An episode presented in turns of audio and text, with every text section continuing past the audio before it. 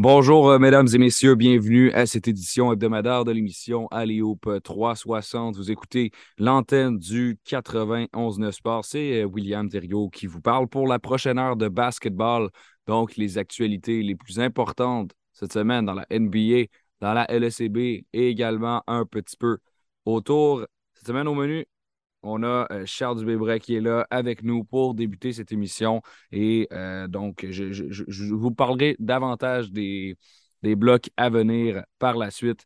Euh, je veux me lancer tout de suite dans le vif du sujet parce que cette semaine, il y a eu une grosse, grosse, grosse nouvelle du côté de la NBA. Ce n'est pas quelque chose qui est surprenant en raison de son âge. à 88 ans, Bill Russell, l'une des légendes du basket, l'un des dix meilleurs joueurs facilement de l'histoire de la NBA, celui qui a remporté le plus de championnats avec 11, est décédé euh, paisiblement. C'était des causes naturelles. Euh, ça a été, un, pilier qui est tombé. Euh, Charles, je pense que le, décès de Bill Russell a marqué le monde de la NBA cette semaine, clairement. Oui, Bill Russell, je pense que c'est quelqu'un dont l'impact allait largement au-delà de ce qu'il a fait sur le terrain de basket.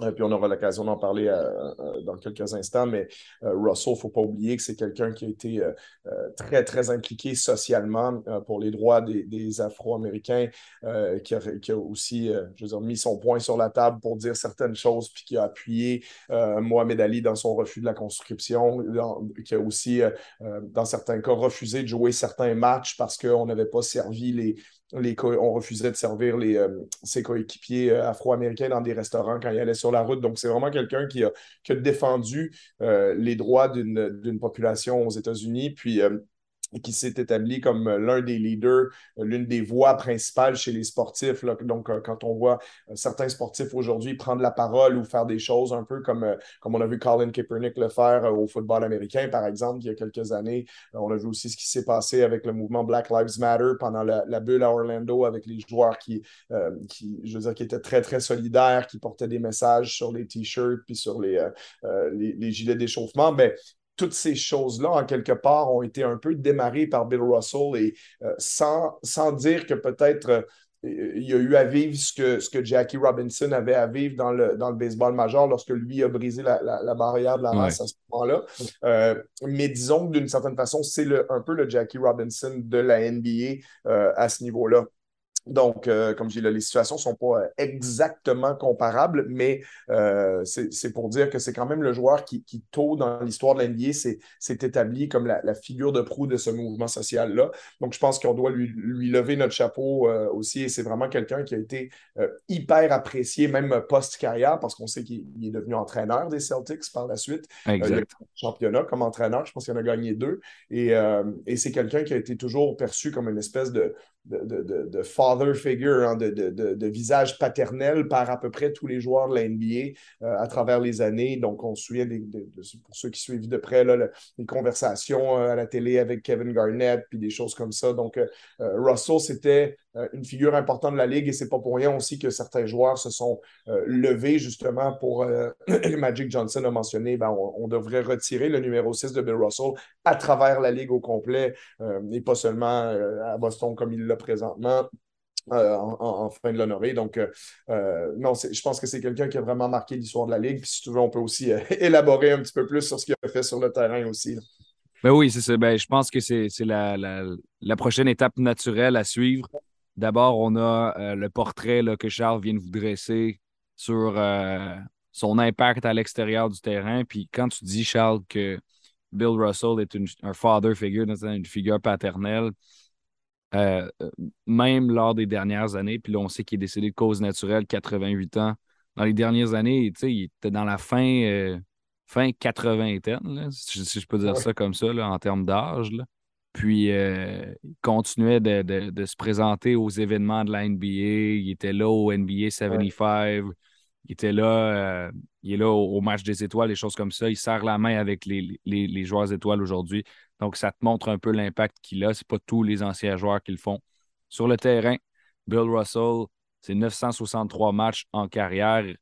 C'est 12 euh, mentions au, au match des étoiles consécutives en seulement 13 saisons dans la NBA c'est cinq MVP, c'est quatre titres de rebond, mais surtout, surtout, surtout, c'est 11 championnats de la NBA, tous avec les Celtics de Boston entre 1956 et 1969. Donc, sur 13 ans, c'est 11 championnats. Bill Russell, une carrière de gagnant. Personne qui a jamais réussi à refaire ça dans la, dans la NBA, Charles. Oui, Russell est, considéré comme le gagnant ultime, puis euh, même si euh, dans, certaines discussions, on peut argumenter avec un gars comme Michael Jordan, parce que Jordan a gagné six championnats dans une ligue qui avait beaucoup plus d'équipes, donc concrètement, mathématiquement, tu as, moins de chances de gagner s'il y a 29 équipes comme il y en avait dans les années 90 que, dans une ligue qui avait 8 ou 9 équipes comme à l'époque de Bill Russell. Euh, mais il n'empêche que à un moment donné, quand tu en gagnes 11, euh, puis il ne faut pas oublier que ces deux dernières années universitaires, il a gagné le championnat universitaire américain dans une université qui n'est pas non plus euh, aujourd'hui ce qu'on appelle un powerhouse. L'université de San Francisco, ce n'est pas une université dont on entend parler beaucoup. Donc, en réalité, Russell a gagné ces deux championnats-là, plus les 11 championnats en 13 ans. Donc, il a gagné 13 championnats en 15 ans en plus des Jeux olympiques.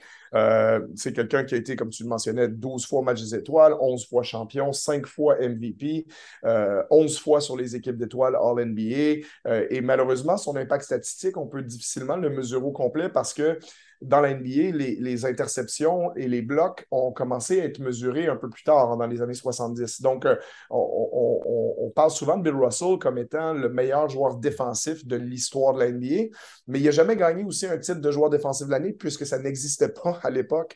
Euh, une seule sélection sur les équipes d'étoiles défensives puisque ça a commencé simplement à être donné en 1968 lors de sa dernière saison. Donc, euh, Bill Russell aurait certainement été sélectionné sur l'équipe d'étoiles défensives à chaque saison. Il aurait peut-être gagné, je ne sais pas moi, sept ou huit titres de joueurs défensifs de l'année, euh, pour ne pas dire plus, hein, mais euh, bon, on n'a pas la réponse. Et d'ailleurs, il y a certains fans, et moi j'en fais partie, qui disent on devrait peut-être les donner rétroactivement, ces titres-là, pour pouvoir comparer sur un pied d'égalité les joueurs dans l'histoire de la Ligue. Moi, ça m'intéresserait de, faire l'exercice, mais quand on, parlerait peut-être de Russell comme, ben écoute, euh, c'est le seul joueur dans l'histoire qui a gagné euh, sept fois le titre de joueur défensif de l'année, par exemple, tu vois. Mais comme ces titres-là n'étaient pas donnés à l'époque, et euh, même chose, tu sais, le meilleur bloqueur de lancer, contreur de lancer dans l'histoire de la Ligue, c'est Hakeem Olajuwon. Mais ce serait peut-être Bill Russell. Bon, je ne sais pas s'il a joué assez longtemps pour ça, c'est dur à dire, parce que... Mais il y, a, des joueurs qui ont joué à l'époque qui disent, ben Russell, c'était régulièrement 10, 12 lancers bloqués par match, puis c'était aussi une NBA très différente où il y avait moins de, phénomènes physiques qu'il y en a aujourd'hui. Donc, quand tu regardes certains highlights de ces années-là, bon, c'est un basket très, très différent, hein, c'est quand même autre chose. Mais il reste que lui et Will Chamberlain dominaient le jeu de manière physique, d'une manière euh, absolument phénoménale. Euh, Russell, c'était quand même un gars de 6 pieds 10, 215 livres, extrêmement athlétique. Chamberlain était lui plutôt dans un moule 7 pieds 1, encore plus grand, plutôt 270, 275 livres. Donc Russell concédait quand même beaucoup de, poids à Chamberlain, mais il reste que c'était deux beaux bébés qui étaient quand même largement supérieurs physiquement au reste de la ligue. Russell se servait de cette domination athlétique-là et de son intelligence de jeu aussi qui était assez légendaire pour euh, être le joueur qui avait le plus gros impact du côté défensif du terrain. Encore aujourd'hui, ses statistiques de rebond sont, sont phénoménales parce que sa dernière saison dans la NBA, ses deux dernières saisons, c'est ses moins bonnes saisons au rebond. Il prenait 19 rebonds par match et au pic de sa carrière, il en prenait presque 25. Encore une fois, bon, quand, quand je me fais un peu historien du basket, faut remettre certaines choses en perspective parce que les équipes à l'époque lançaient en général à peu près 35 euh, à 38% du terrain et, prenaient des lancers assez vite. Donc, il y avait à peu près 150 rebonds par match dans, des matchs. Euh, et aujourd'hui, il y a plutôt 88, 90, 92 rebonds dans des matchs. Donc, il y a beaucoup moins de rebonds aujourd'hui. Alors, c'est impossible d'avoir des chiffres comme Bill Russell en a eu à l'époque. Mais il reste que si tu ramènes ça en proportion, en termes de rebounding percentage, par exemple, pourcentage de rebonds, Bill Russell compare quand même au meilleur rebondeur du basket d'aujourd'hui. Euh, donc, ce qu'il a fait, c'est pas juste parce que c'était les années 60, c'était quand même mm-hmm. un joueur euh, phénoménal au niveau du rebond. On n'a pas ses stats de rebond offensif et défensif parce qu'encore une fois, ça aussi, ça a commencé à être calculé après la fin de sa carrière. Et je pense que la chose la plus importante à mentionner sur lui, c'est quand même le côté un peu invincible parce que les sept championnats consécutifs de Boston dans les années 60, ben, c'est lui qui est l'encre de cette équipe-là. Et il fait partie de l'équipe qui a été la plus dominante de l'histoire de ce sport-là, puisque euh, je pense qu'il y avait six ou sept joueurs qui sont maintenant au temps de la renommée en même temps dans cette équipe-là. Donc, Russell avec euh, Bob Cousy, qui a été le premier grand meneur de jeu de l'histoire. Il a joué avec John Havlicek, qui est certainement un des 20 ou 25 plus grands joueurs de l'histoire de la NBA. Il a également joué avec des joueurs comme Sam Jones, comme Tommy Heinzone, euh, comme Bailey Howell, euh, des, gars qui sont tous, là, qui ont été des joueurs étoiles dans les années 60. Donc, c'était vraiment presque la Dream Team de l'époque. et cette équipe-là avait une domination sans égale parce que, bon, ailleurs, tu avais Will Chamberlain qui jouait avec Hal Greer, mais bon, il y avait deux bons joueurs dans cette équipe-là contre sept à Boston. tu avais Elgin Baylor et Jerry West avec les Lakers, mais tu n'avais qu'eux deux. Donc, euh, essentiellement, Bill Russell et, les Celtics ont été dominants. Et le joueur qui euh, intimidait les autres équipes par sa présence, ben, c'était Bill Russell parce que, euh, je vais terminer là-dessus, mais on, parlait à l'époque des, fameux footsteps of Bill Russell. C'est-à-dire que les joueurs, quand ils partaient en contre-attaque, ils entendaient ses pas de, Russell qui revenait en défense et ça créait la peur qu'il allait hmm. juste écraser ton ballon sur la planche puis faire des, des comptes spectaculaires, un peu comme on, on voyait LeBron James le faire pas mal il y a une dizaine d'années, mais à l'époque, c'était encore plus frappant parce que le Russell était vraiment un joueur qui, intimidait physiquement ses adversaires. Euh, et franchement, une carrière euh, monumentale, euh, le plus grand gagnant même de tous les sports professionnels. Je pense qu'Henri Richard, pour respecter les gens de Montréal, était à égalité avec lui, si ma mémoire est bonne. Je pense qu'il y a 11 Coupes Stanley. mais voilà, 11 championnats gagnés par un joueur, ben, c'est quand même le, record des sports professionnels nord-américains. Et puis, c'est le, le plus grand gagnant l'histoire de la Ligue que la, que la Ligue a perdu cette semaine. Oui, en 13 ans, il faut, faut, le mentionner. Donc, 11 championnats, 13 ans. Dans la NBA, tu parlais de ces statistiques de rebond, juste pour, euh, juste pour le plaisir de le dire. En carrière, c'est 15 points par match et 22 rebonds et demi, en plus de 4 passes. Donc, Bill Russell au rebond, c'est absurde à quel point c'est élevé. Là, mais tu l'as expliqué avec euh, la manière dont le jeu fonctionnait. Il y avait plus de proportions à, euh, plus, de volume en termes de rebond, plus de chances d'en attraper. C'est des choses qui ne seront, jamais, qui seront jamais touchées. Ça, c'est, exact. Lui et Chamberlain. Chamberlain, c'est le meilleur rebondeur sur la Ligue. Il a presque 24 000 rebonds, puis Russell en a 21 000. Il est deuxième. Et je dis de, de, par la façon dont le sport se joue maintenant, et il ne faut pas se mentir, le sport a quand même euh, beaucoup, beaucoup euh, progressé depuis cette époque-là. Mais c'est ça, il faut considérer quand même que c'était une, une, NBA différente. Euh, euh, il y a des saisons comme je dis où les équipes. Euh, personne à l'époque lançait bien du terrain, surtout au, début de la carrière de Russell, quand c'était vraiment les, balbutiements de la NBA. c'est ça, il y, a beaucoup d'équipes qui finissent la saison à 36-37% au tir. Puis quand tu vois quelques clips, tu vois bien que les équipes prennent souvent un mauvais lancer au bout de 6 secondes et pas grand monde va au rebond. C'est presque comme si on le concédait au grand. Donc, forcément, ça, ça booste les chiffres de l'époque. Mais écoute, ça fait partie aussi euh, du jeu et de l'évolution. Puis, comme je disais, même si tu ramènes ça en proportion, un gars comme Russell à 22 rebonds dans les années 60, c'est l'équivalent d'en prendre à peu près 14 aujourd'hui, 14-15, mm-hmm. qui mettrait avec Rudy Gobert, avec Clint Capella, puis les, les, Andre Drummond, les 3-4 meilleurs rebondeurs de la Ligue des dernières années. Absolument. Ben, je pense que ça nous fait un beau portrait de qui était Bill Russell, une personne importante pour euh, le, militantisme pour euh, les Afro-Américains à l'extérieur du terrain et un grand gagnant euh, sur le terrain. Donc, Bill Russell, on lui souhaite de reposer en paix. il y a eu beaucoup, beaucoup d'hommages d'ailleurs cette semaine de différents joueurs de la NBA. Charles, pour les, prochaines minutes, j'aimerais peut-être qu'on se penche vers de l'actualité NBA. LeBron James est maintenant éligible à une prolongation de contrat avec les Lakers de Los Angeles depuis cette semaine. Euh, il deviendra agent libre en 2023 s'il choisit de ne pas euh, rien signer d'ici là. Penses-tu la question? Penses-tu que LeBron signera une prolongation, une extension avec les Lakers? Penses-tu qu'il attendra euh, plus longtemps? Je pense qu'il n'y a pas de raison de se dépêcher de le faire. On sait que ce que, ce que LeBron veut faire d'ici la fin de sa carrière, ben, c'est terminer meilleur marqueur de l'histoire de la Ligue. Ça, il le fera à moins de blessures de toute façon, donc ça, ça, n'impactera pas sa décision. Puis je pense qu'il veut être dans une position idéalement de gagner un championnat de plus. Euh, c'est pas gagné à Los Angeles hein, parce que la situation de l'équipe n'est pas, est pas géniale au jour d'aujourd'hui. Euh, et, jouer avec son fils. Euh, son fils va finir le high school l'été prochain, donc va être éligible au repêchage de la NBA l'année suivante en 2024. Donc, je pense que LeBron James veut se garder une certaine flexibilité pour 2024. après, est-ce qu'il peut forcer la main des Lakers à repêcher Bronny James? bon, c'est pas impossible, on sait bien. Mais quand même, la situation générale pour LeBron, c'est pas quelqu'un qui a besoin de l'argent non plus. Écoute, le gars est, milliardaire. Donc, euh, sécuriser de l'argent, il peut bien le faire. Peut-être à la rigueur, il peut signer une extension d'un an qu'il met agent libre au moment où euh, Bronny devient euh, éligible au repêchage NBA. Et donc, à ce moment-là, LeBron James pourrait terminer sa carrière sur un contrat minimum avec ou un contrat de, de mid-level, parce qu'il n'y aura pas besoin des sous juste pour se faire plaisir. Et il pourrait aller n'importe où, garder son autonomie complète. Alors, peut-être une extension d'un an, ça peut être dans sa tête. mais sinon, il ne faut pas oublier que cette extension-là, il peut la signer jusqu'au 30 juin l'année prochaine prochaine. Je pense pas qu'on va le voir se dépêcher là-dessus. Euh, on a entendu dire qu'il y avait eu des, discussions productives cette semaine à ce niveau-là. Euh, c'est ce que ESPN a rapporté. Euh, qu'est-ce que ça veut dire exactement? Ben, peut-être que ça a été très cordial et que LeBron a dit Je ne suis pas fermé à l'idée de, mais je veux y réfléchir un peu. Je vais voir si je vais signer un an, deux ans ou est-ce que je préfère attendre. mais je ne vois pas l'intérêt pour LeBron de juste se garrocher là-dessus. Et si jamais je me trompais à ce niveau-là, on pourrait se l'expliquer simplement par le fait qu'il veut juste maximiser son, potentiel monétaire tout de suite, même s'il est déjà milliardaire. Mais écoute, ça représente pour lui près de, près de 50 millions de dollars par année. Je pense qu'il est à 47 ou quelque chose comme ça.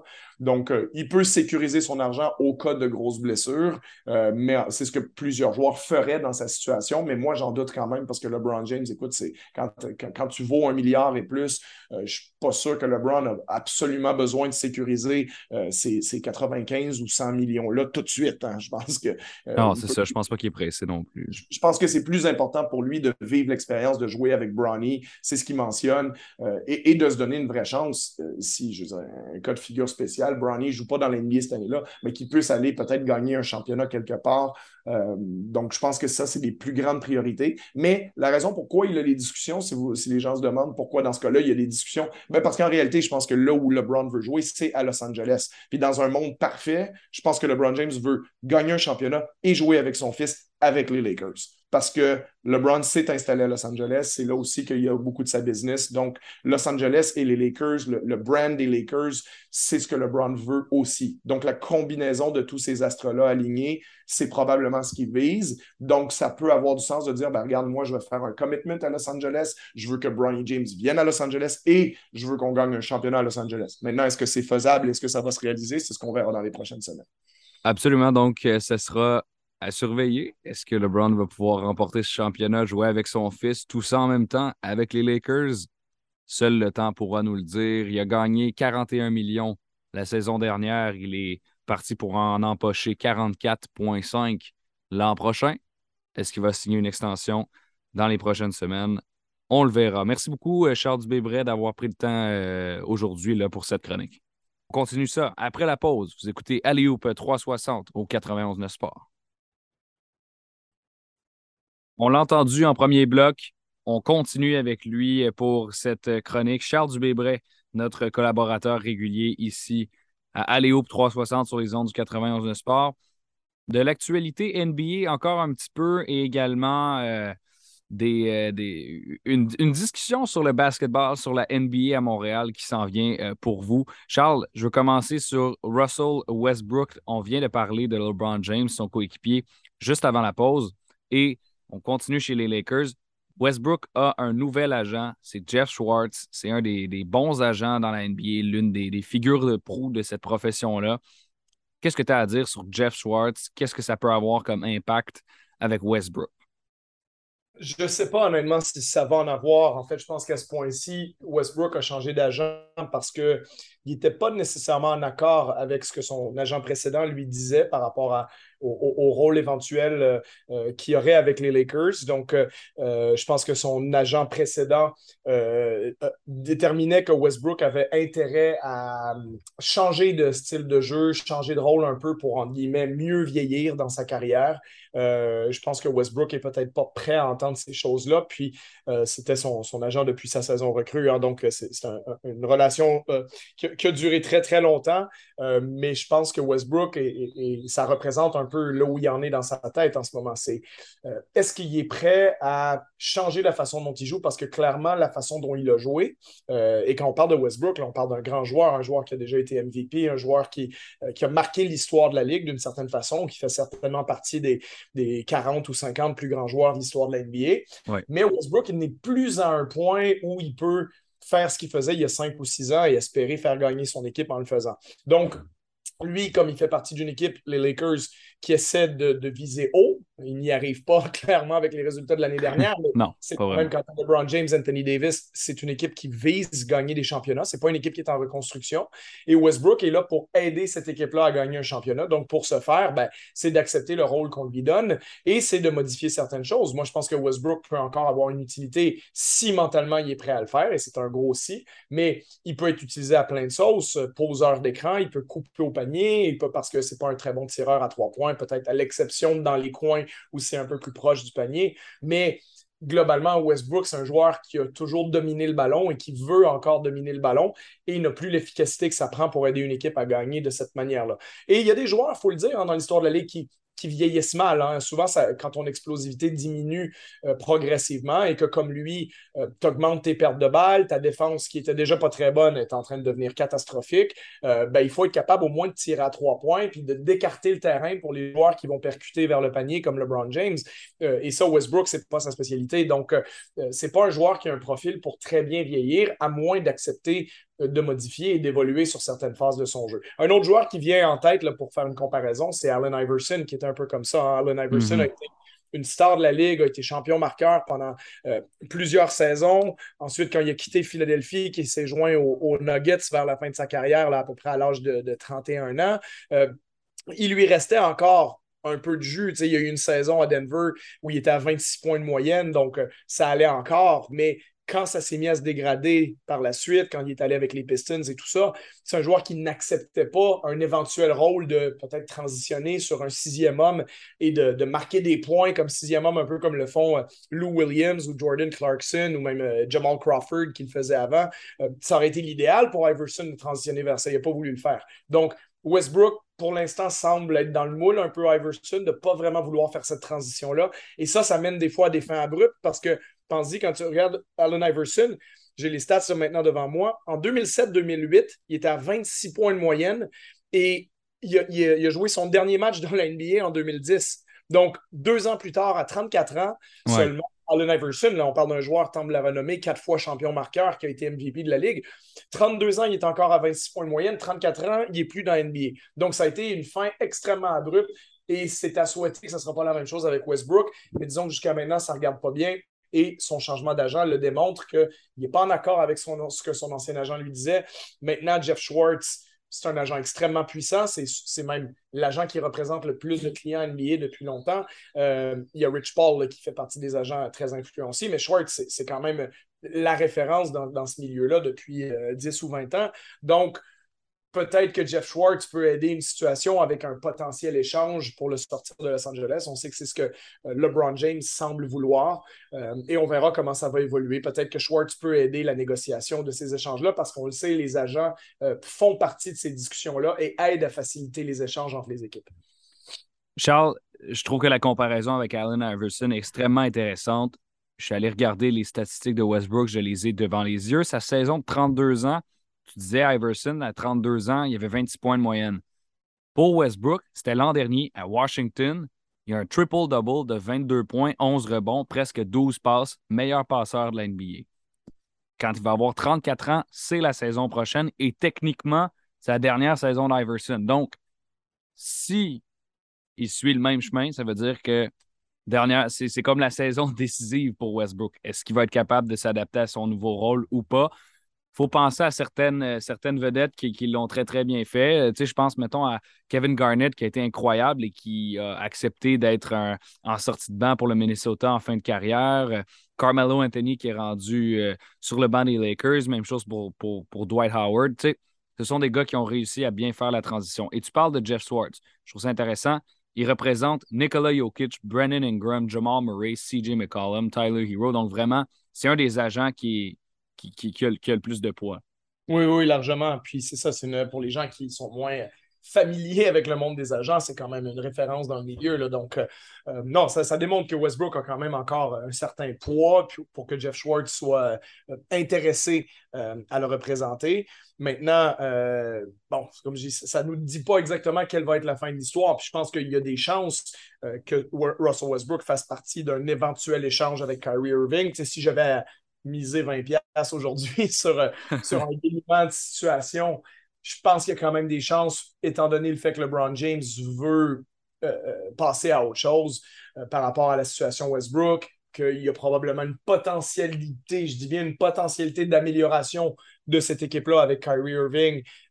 encore une fois, hein, il, y a, des gros des gros bémols là-dessus. Est-ce que Irving va jouer plus de 50 matchs? Est-ce que Irving va pas disparaître pendant deux semaines? Ça, tu ne sais jamais avec lui. Mais euh, un Irving motivé qui est en fin de contrat cette saison, qui veut euh, convaincre le reste de la Ligue qu'il faut lui donner un contrat maximal dans un an. Bon, je, doute fort que les équipes soient très enclines à lui donner, mais euh, bon, il a tout intérêt à faire une belle saison, notre ami Kyrie. Donc, ça, LeBron n'est pas bête et LeBron a déjà joué avec lui. LeBron le sait. Et je pense que une situation où Kyrie Irving prend la direction de Los Angeles, c'est probablement souhaitable pour LeBron et les Lakers, ce qui veut dire que Westbrook, simplement pour que les contrats se, ressemblent, hein, Westbrook a un plus gros contrat que Kyrie, mais euh, il ferait partie de cette transaction-là. Ça ne veut pas dire qu'il atterrirait à Brooklyn, par contre. Hein. ça pourrait être un échange à trois avec une équipe qui peut absorber Westbrook dans sa, dans sa masse salariale parce qu'ils sont euh, euh, sous le cap. Je pense à une équipe comme San Antonio, par exemple, et qui pourrait recevoir Westbrook et tout de suite le couper hein, le, ou faire un fameux buyout, lui racheter son contrat pour être en mesure de sauver quelques millions puis de se dire, regarde, nous, de toute façon, on ne veut pas que Westbrook joue pour nous. Parce que les équipes qui peuvent absorber Westbrook, en réalité, Westbrook t'aide pas à ton objectif principal qui est de perdre le plus possible de matchs pour essayer de repêcher Victor Wenbanyama l'année prochaine ou, ou Donc, tu veux pas que Westbrook joue. Et Westbrook, si on, termine sur lui, c'est un peu ce qui a été toute sa carrière. C'est que en anglais, on a utilisé beaucoup les termes avec lui. C'est un, c'est un floor raiser, mais c'est pas un ceiling raiser. C'est-à-dire que c'est un joueur qui, dans ton équipe, augmente ton plancher. On l'a vu à Oklahoma City quand Durant est parti. Westbrook, à lui tout seul, était capable de faire gagner le Thunder à un rythme respectable. Il les a amenés en séries éliminatoires. Maintenant, donc, si tu es, une équipe faible et que tu l'as dans ton équipe, il va te faire gagner des matchs parce que pour tous les défauts qu'il peut avoir, Westbrook, il a un sacré moteur. Hein. Il, va au rebond, il en récupère à peu près 10 à tous les matchs, il crée des choses en transition, en demi-terrain, avec les déchets qui viennent avec, les pertes de balles, les lancers ratés. Mais comme, comme tu le disais, à Washington l'année d'avant, Washington, cette équipe-là allait nulle part. C'est lui qui les a amenés au play-in avec sa deuxième moitié de saison phénoménale. Écoute, il a quand même fini l'année à pratiquement 22 points, 12 rebonds, 12 passes de moyenne. Donc, et, et, sa deuxième moitié de saison avait été fulgurante là-bas. Parce que justement, il est en mesure de prendre une équipe où il n'y a presque rien puis d'à peu près tout faire tout seul. Maintenant, tu lui demandes de jouer un rôle complémentaire, ça ne lui plaît pas, donc il marche sur les pieds des stars et donc il n'augmente pas ton plafond. Donc, si tu es une équipe de 55 victoires, d'ajouter Westbrook jusqu'à maintenant, ça n'a pas semblé prouver grand-chose. Mais si tu es faible, il t'aide à gagner. Et les équipes faibles dans l'NBA, on le sait particulièrement cette année, vont essayer de perdre pour avoir le plus de chances possible d'avoir Victor, Victor qui, s'il est en santé, pourrait être un joueur générationnel. Donc, Westbrook, à mon avis, ça va être une situation un peu comme on a vu avec John Wall cette saison, où ben, John Wall n'a juste pas joué, mais qu'on va attendre un rachat de contrat par l'équipe où il va aboutir, advenant le fait que les Lakers s'en départissent. Parce que l'équipe qui, qui, va le récupérer n'aura pas particulièrement envie de le faire jouer. Et c'est dur de savoir au jour d'aujourd'hui qui veut faire jouer Westbrook. Parce que s'il est bon, et qui veut. C'est-à-dire, si tu es bon et que Westbrook veut pas changer son rôle, ben, il t'aide pas. Et si tu es faible, c'est absolument pas le genre de joueur que tu veux dans ton équipe, puisque tu n'essayes pas vraiment d'être bon et il va prendre des minutes de tes jeunes joueurs. Donc, imagine-le dans une équipe comme, euh, j'ai mentionné San Antonio, mais euh, Orlando, euh, Houston, tu vois, ces équipes-là. Tu veux pas enlever des minutes de tes jeunes joueurs pour les donner à un joueur qui va avoir 34 ans, qui sera plus dans ton équipe dans un an de toute façon, puis qui va t'avoir qui va probablement transformer d'une équipe de 18 victoires en une équipe de 28 victoires. Donc, ça n'a ça, aucun sens. Donc, c'est dur de savoir qui veut réellement le faire jouer si Westbrook n'est pas prêt à dire, regarde, moi, j'essaie de gagner un championnat, je suis prêt à changer mon rôle, je suis prêt à être un sixième homme ou je suis prêt à être le cinquième titulaire qui remplit un rôle complémentaire, un peu comme Carmelo Anthony accepte de le faire depuis quelques saisons. Et ça, ça va être la, chose la plus intéressante à surveiller dans son cas. Euh, je l'ai mentionné tantôt, euh, Carmelo Anthony. Puis euh, il y, a plein d'autres exemples. je veux maintenant faire une transition vers Montréal, mais toujours parler de NBA. Je vous explique pour ceux qui écoutent. Les Raptors seront de passage au Centre Bell pendant la pré-saison, vendredi le 14 octobre pour être exact, lors d'un match préparatoire contre les Celtics de Boston. Et ça, ça m'amène à te demander, Charles, qu'est-ce que ça peut avoir comme impact un match NBA à, Montréal? On le sait que c'est pré-saison, puis on le sait que ça fait quelques années qu'ils le font. Mais est-ce que ça pourrait être viable éventuellement de la NBA à Montréal? Est-ce que la métropole québécoise a le marché pour ça?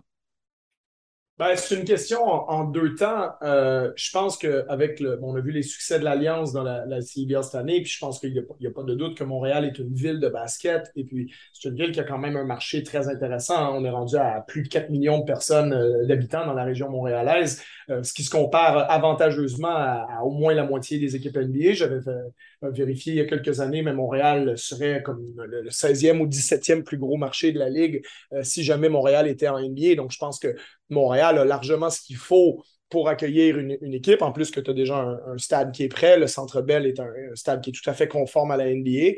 Euh, donc, une équipe à Montréal, pour moi, si elle y était, je pense que ça fonctionnerait. Je pense que Montréal pourrait faire survivre cette équipe-là. Maintenant, le problème dans la NBA, c'est l'obtention d'une équipe. Je donc, c'est pour ça que je dis que la question est en deux temps. Je pense que Montréal, si demain matin une équipe leur tombe du ciel, ça va très bien se passer. Puis c'est une équipe qui aurait du succès euh, au guichet pour, pour, euh, pour, le futur. Maintenant, comment tu obtiens une équipe à Montréal? Parce qu'il y a deux façons d'obtenir une franchise dans le sport professionnel. C'est soit une expansion ou, une relocalisation. Ben, c'est ça. ça. Et en ce moment, la NBA, bon, on parle d'une expansion potentielle à 32 équipes sous peu. Bon, faut pas être un grand devin pour se douter que ça va être Seattle puis Las Vegas, parce que de un, on veut rajouter des marchés dans l'Ouest. De deux, on veut remettre une équipe à Seattle, qui est quand même l'un des plus gros marchés américains et le plus gros marché d'une grosse zone qui est le Nord-Ouest.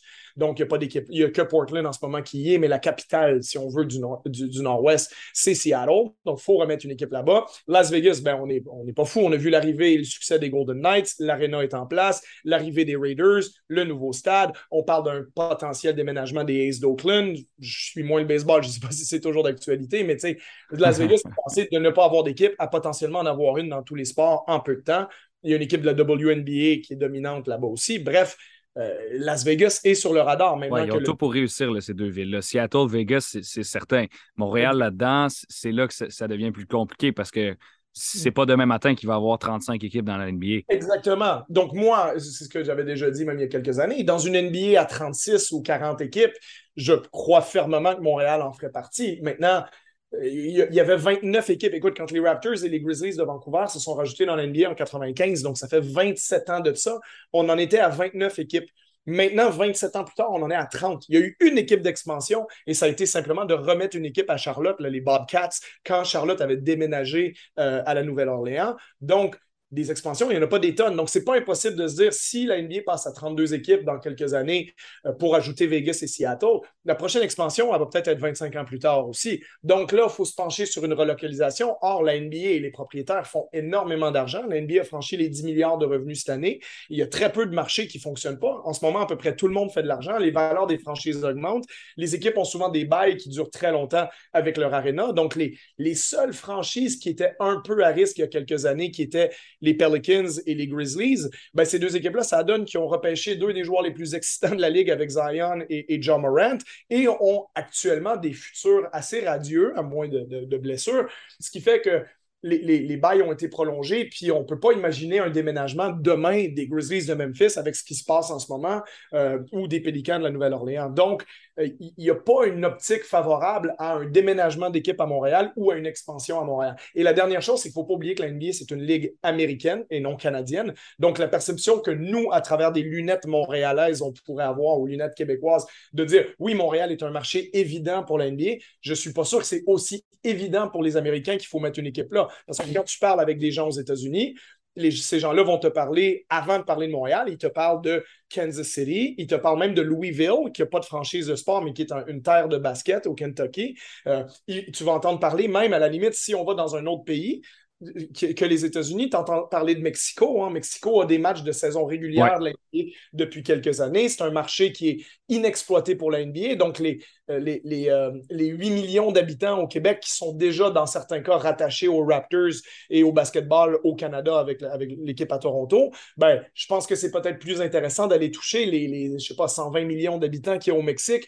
et l'Amérique latine qui va peut-être se sentir concernée si on met une équipe dans une des plus grandes villes du monde à Mexico. Ça a peut-être un intérêt économique beaucoup plus grand pour la NBA de se diriger là-bas, sachant que l'expansion canadienne a déjà été faite. Et même Vancouver, et, je veux dire, c'est une équipe qui est c'est une, pardon, une ville qui est appréciée euh, des équipes de la. D'ailleurs, les Raptors vont faire leur camp d'entraînement à Victoria cette saison. Donc, pour nous, au Québec, c'est comme une évidence qu'on voudrait que ce soit Montréal. Pour les Américains, Montréal fait partie d'une liste de 4, 5, 6 villes euh, après, encore sans même compter Seattle et Las Vegas. Donc, disons que je suis malheureusement pas très optimiste. Je serais le premier content en tant que coach euh, québécois, puis j'aurais, j'aurais envie de travailler pour cette équipe-là à Montréal. Je ne sais pas à quel point je suis optimiste qu'il y ait une équipe, mais je suis convaincu de la capacité de Montréal à l'accueillir si jamais la NBA se dirigeait là et à la faire survivre parce que je crois à 200% euh, au marché montréalais dans le monde du basket et je tiens à saluer et à féliciter Joel Anthony et Annie Larouche pour le, le succès de l'Alliance cette saison, mais ça ne fait que démontrer ce qu'on pensait à ce niveau-là. Ça nous éclaire assez sur la situation euh, Montréal-NBA, je crois. Merci beaucoup, Charles, pour tes commentaires aujourd'hui, pour tes deux chroniques, en fait. Et puis, on se retrouve là la semaine prochaine. Avec grand plaisir. Au retour de la pause, un bloc solo sur euh, la LECB, séries éliminatoires et récompenses de fin de saison. On termine cette émission avec un segment sur la Ligue élite canadienne de basketball, la LECB. Euh, je le fais en solo aujourd'hui. Euh, Charles Dubébret était mon collaborateur donc pour les deux premiers blocs et euh, je termine l'émission avec vous comme ça, de manière un petit peu plus intime pour vous parler de deux choses. D'abord, les séries éliminatoires de la LECB sont débutées. Quelques matchs ont déjà été joués. Je veux vous expliquer le format, les enjeux, comment est-ce que ça fonctionne? L'Alliance de Montréal n'en fait pas partie, on le sait. Ils ont fait leur bilan cette semaine d'ailleurs. On aura l'occasion de, s'y pencher davantage la semaine prochaine. Parler du bilan de l'Alliance de Montréal, ce que les entraîneurs, ce que les joueurs ont dit, ce que la direction a dit, les points importants à retenir. Par contre, ce sera la semaine prochaine. Donc, cette semaine, c'est LECB. Je veux qu'on regarde un petit peu plus large on regarde la Ligue au complet, pas seulement Montréal. 10 équipes, 8 en font euh, partie des séries. Et je vais décortiquer le format avec vous. Deuxièmement, ce sont les finalistes des différentes récompenses dans la LECB. Deux finalistes par récompense, il y a cinq honneurs disponibles dans la LECB. Donc, commence avec les séries. Donc, je, vous dis, je dis les séries, les récompenses. Commençons avec les séries. Ça a commencé cette semaine, donc jeudi. Il y a deux matchs qui ont eu lieu. Ce sont des matchs dits play-in. Les matchs de play-in, ce sont des, rencontres pour accéder à la prochaine ronde. Dans la LECB, comment les séries fonctionnent, il n'y a pas de 4 de 7, hein, le, format classique de la NBA ou encore de la LNH. Ce sont des matchs à élimination simple, un petit peu comme dans la NFL, au football américain. Pour dresser un portrait un petit peu plus clair de la question, je vous j'essaie de vous visualiser, de vous faire visualiser le tout. Il y a eu deux matchs de play-in dans lesquels il y avait quatre équipes, évidemment. Ça, ce sont les, quatre premières qui avaient besoin, de, se qualifier, ce sont les positions 4, 5, 6 et 7. Donc, celle du milieu de classement. Rappelons-nous que ce sont les huit premières qui font partie des séries. L'équipe qui a terminé première au classement, donc les Honey Badgers de Hamilton, obtient une place en demi-finale automatiquement. C'est comme une récompense pour leur positionnement durant la saison. Par la suite, l'équipe haute du tournoi final, qui se déroule à Ottawa, donc cette année, ce sont les Blackjacks d'Ottawa, reçoivent également une invitation pour la demi-finale. Ils seront opposés aux Honey Badgers. C'est le 12 août vendredi. L'autre demi-finale sera composée des deux gagnants des quarts de finale. Il y a deux quarts de finale dans lesquels il y a quatre équipes. Donc, deux équipes, l'équipe qui s'est classée deux, donc les River Lions, l'équipe qui s'est classée trois, les Shooting Stars, ainsi que les deux gagnants du play-in. Hein, pour vous résumer le tout, les Rattlers de la Saskatchewan ont éliminé les Stingers d'Edmonton. Ils passent en quart de finale contre les Shooting Stars. Et les Nighthawks de Guelph ont éliminé les Bandits de Fraser Valley et joueront contre les River Lions de Niagara en quart de finale. Le vainqueur du duel Shooting Stars Rattlers obtient une place en demi-finale. Le vainqueur du duel River Lions Nighthawks obtient une autre place en demi-finale. Ces rencontres-là se déroulent respectivement samedi soir, le 6 août, et dimanche après-midi, le 7 août. À noter que cette émission est enregistrée avant ces deux rencontres. Si jamais vous l'écoutez en rediffusion ou encore en version podcast, vous allez savoir qui font partie des demi-finales. On est en pleine, pleine série de la LECB. Ça dure seulement 10 jours au total. Jeudi dernier, c'était les matchs play-in. Samedi, dimanche, les quarts de finale. Les deux demi-finales seront disputées le 12 août à Ottawa et après quoi, le 14 août, dimanche de la semaine prochaine. Ce sera la grande finale de la Ligue élite canadienne de basketball. C'est comme ça que ça fonctionne, les séries. Et les deux équipes de bas de classement, dans ce cas-ci, les Growlers ainsi que l'Alliance, ne font pas partie du tableau éliminatoire. Aussi simple que ça. Pour vous donner un petit peu ce qui s'est passé durant les matchs de play-in, bon, je vous ai dit que les Rattlers et les Nighthawks ont réussi à s'emmener au prochain tour. C'est du côté de la Saskatchewan, en grande partie grâce à une performance de Devante Bandou, 22 points, 7 rebonds, 9 passes, et son coéquipier Tony Carr, dont je vais vous parler tout à l'heure, que le lancer franc gagnant. Ça a été un match assez serré. Hein, on parle d'un pointage de 94-91.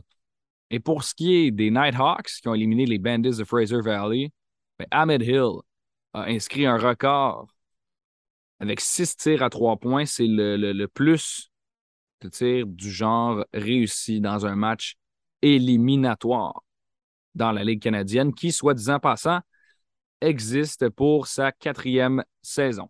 Les champions en titre des deux dernières années, ce sont les Stingers d'Edmonton. Ils ont été éliminés lors des play-ins. Donc, on aura droit à de nouveaux champions de la LECB cette saison. Et qui ont été les premiers champions, ce sont les Rattlers de la Saskatchewan en 2019 qui ont, euh, qui ont remporté le tout. Donc, nécessairement, on va avoir soit un champion euh, qui retourne, champion qui revient, ou encore un tout nouveau. Ceux qui ont fait les finales contre euh, les Stingers d'Edmonton l'année dernière étaient les River Lions de Niagara. Les précédents, c'était les Bandits de Fraser Valley et ceux d'avant, les Honey Badgers de Hamilton. Donc, il y en a quelques-uns qui se sont rendus à l'étape finale. Toutefois, la Ligue est rendue de plus en plus grande, donc ça va être de plus en plus difficile. Les équipes en lice pour le moment. Je vous fais un rappel de tout ça. Hamilton contre Ottawa sont déjà dans la première demi-finale. Et ensuite, la deuxième sera composée des deux gagnants des duels Guelph-Niagara et Saskatchewan-Scarborough. Pas de Montréal, pas de Terre-Neuve, pas d'Edmonton, pas de Fraser Valley. Six équipes sur dix sont encore en liste pour les grands honneurs dans la LECB. C'est ce qui complète le, tour des séries éliminatoires. J'espère que vous aurez bien compris. Je sais que je l'ai répété à quelques reprises. Je pense que c'est parce que c'est un nouveau format que je tiens à le dire. Et rappelons que la Ligue canadienne utilise le Elam Ending, c'est-à-dire que c'est pas comme un match euh, régulier qui se termine de façon habituelle. Au quatrième quart, lorsqu'il reste quatre minutes à la rencontre, on supprime le cadran de temps et on ajoute un pointage cible qui correspond à neuf points de plus que le meneur de la rencontre. Je vous fais un exemple. Si c'est 81 à 75 et qu'il reste moins de quatre minutes, arrêt de jeu, on enlève le temps et on fixe le score à 90, soit 9 de plus que les meneurs qui étaient à 81. Et les deux équipes doivent se rendre à ce pointage. Parfois, ça donne lieu à des belles remontées. Parfois, c'est tout simplement l'équipe qui mène, qui termine bien le travail. C'est une formule intéressante qui euh, permet de, à la LECB de se distinguer, que je trouve personnellement. Maintenant, pour ce qui est des finalistes des différentes récompenses 2022 dans la LECB, euh, d'abord, je vous dis c'est quoi les cinq prix et ensuite, on va s'y pencher davantage en détail. Il y a deux euh, nommés pour, euh, pour chaque, récompense, deux finalistes. Premier, hein, joueur de l'année, le MVP, comme on va dire, le joueur par excellence. Il y a plein d'appellations. Ça, c'est pas trop compliqué. Par la suite, on a le joueur canadien de l'année. Ça, c'est intéressant. Je pense que c'est pour promouvoir, en fait, les joueurs canadiens dans une ligue qui est basée entièrement au Canada. Euh, ça ressemble à la, LCF. Bon, il y, a une récompense de ce style également. Tu ne pas ça aux États-Unis, évidemment. Mais au Canada, je pense que c'est bien de, le promouvoir. Sixième homme de l'année, hein, c'est le classique. Un joueur qui euh, est en sortie de banc, qui n'a pas été titulaire pendant plus de 50% de ses rencontres, étant donné que la saison de la LECB, c'est 20 parties. Tu ne peux pas avoir commencé sur le terrain plus de 10 parties. Et tu, euh, si tu as une belle production en sortie de banc, tu es euh, nommé parmi ceux qui peuvent remporter le sixième homme de l'année. Sont deux. Joueurs défensifs, je ne pense pas que j'ai besoin de l'expliquer. C'était la quatrième récompense. Hein, un joueur qui est qui est dominant de ce côté-là du ballon. Et pour terminer, le joueur U-Sport de l'année, il n'y a pas de recrue en tant que tel de l'année. Ce concept-là est un peu flou dans la LECB parce que ce sont des professionnels dans d'autres ligues qui viennent jouer. Donc, ça peut être ta première saison, mais tu as 27 ans et déjà trois saisons pro, ou ça peut être ta première saison, mais tu sors de l'université. Donc, pour pallier à ce manque-là et être capable de bien établir une récompense tout de même. On se base sur, on se base sur le repêchage U-Sport qui a lieu au mois d'avril. Ce sont deux rondes de 10 joueurs chacun, donc 20 joueurs qui sont repêchés euh, par le biais de cet encamp-là. En passant euh, chez l'Alliance, c'était Alain Louis et le pivot Marc-André Fortin qui s'est, euh, qui s'est blessé. Donc, ça vous donne une idée des, joueurs. Ben, les joueurs qui ont fait partie de ce repêchage-là, ont droit à, être finalistes parmi le joueur U-Sport de l'année. Ça, ce sont les cinq récompenses. Maintenant, on va se pencher sur chacune d'entre elles plus en détail. Le joueur de l'année, deux nommés. D'abord, Khalil Ahmad des River Lions. C'est un joueur qui m'a extrêmement impressionné lorsqu'il est venu jouer à Montréal. C'est un gars qui est complet, qui fait partie de la seconde meilleure équipe de la Ligue, qui a des moyennes de 21 points, 4 bons, près de cinq passes décisives, en plus d'avoir deux vols de balles par match. C'est 21,1 points. Cette moyenne-là, ça fait de lui le meilleur marqueur de la saison dans la LECB. Aussi simple que ça. Donc, avec les River Lions, surtout s'il est capable d'aller chercher une belle position lors des, séries éliminatoires, qui, en passant, euh, sont composées de formations qui ont vraiment des fiches très près au classement. Hein. Il n'y a pas une équipe qui a vraiment dominé cette année. Ça a été très balancé. Donc, ça va être intéressant de voir ça. Peut-être que si Khalil Ahmad se rend loin, ben, ça pourrait jouer en sa faveur. Son opposant, l'autre finaliste, c'est Tony Carr qui joue pour les Rattlers de la Saskatchewan. Et ça, c'est intéressant. Ça, c'est intéressant parce que les deux, les deux hommes pourraient s'affronter lors de la demi-finale s'ils remportent leur quart de finale respectif. Donc, deux candidats au MVP, ça ferait une belle histoire.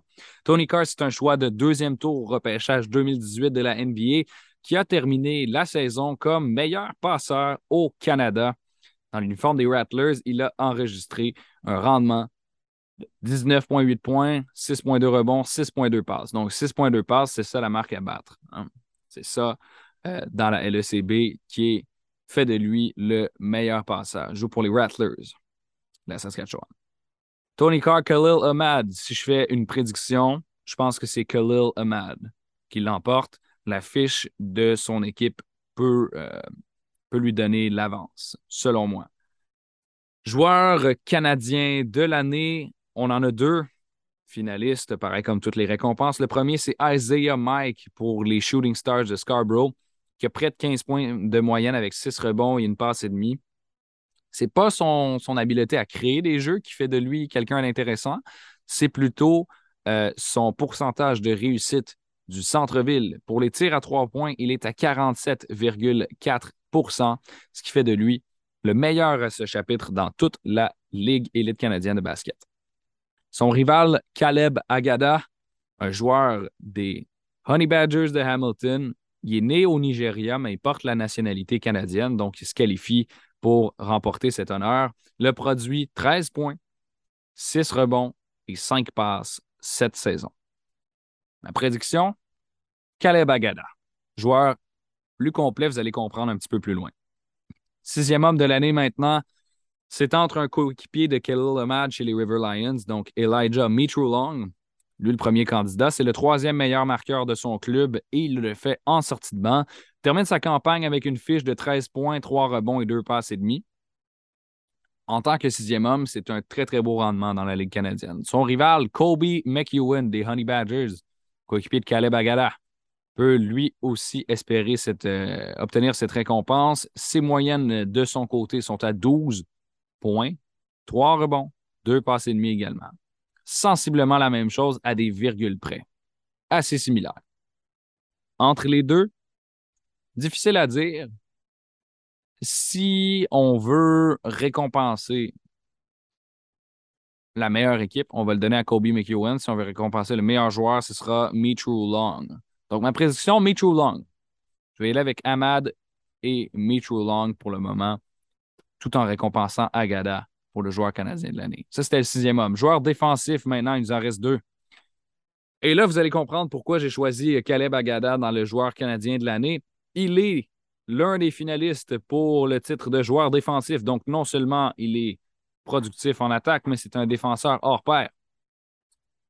Même s'il ne remporte aucun des deux titres pour lesquels il est finaliste cette saison, il aura été l'honneur d'avoir été le seul joueur de toute la Ligue à recevoir deux nominations dans les catégories différentes. Je tiens à vous dire qu'avec 2,1 vols de ballon par rencontre, il a été le deuxième meilleur au Canada à ce chapitre.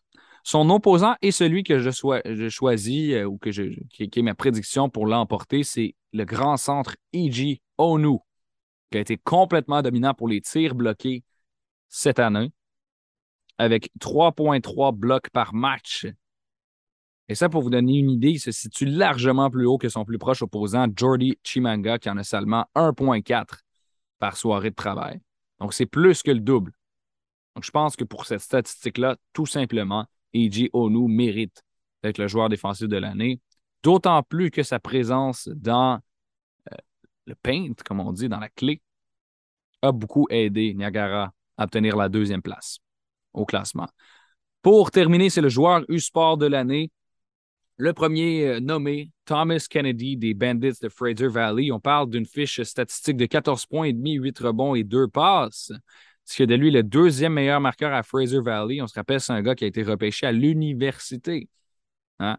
Et par la suite, c'est David Moincat, le premier choix de ce repêchage euh, par les Shooting Stars, qui inscrit, par contre, en seulement 5,6 points et 3,7 euh, rebonds durant sa saison.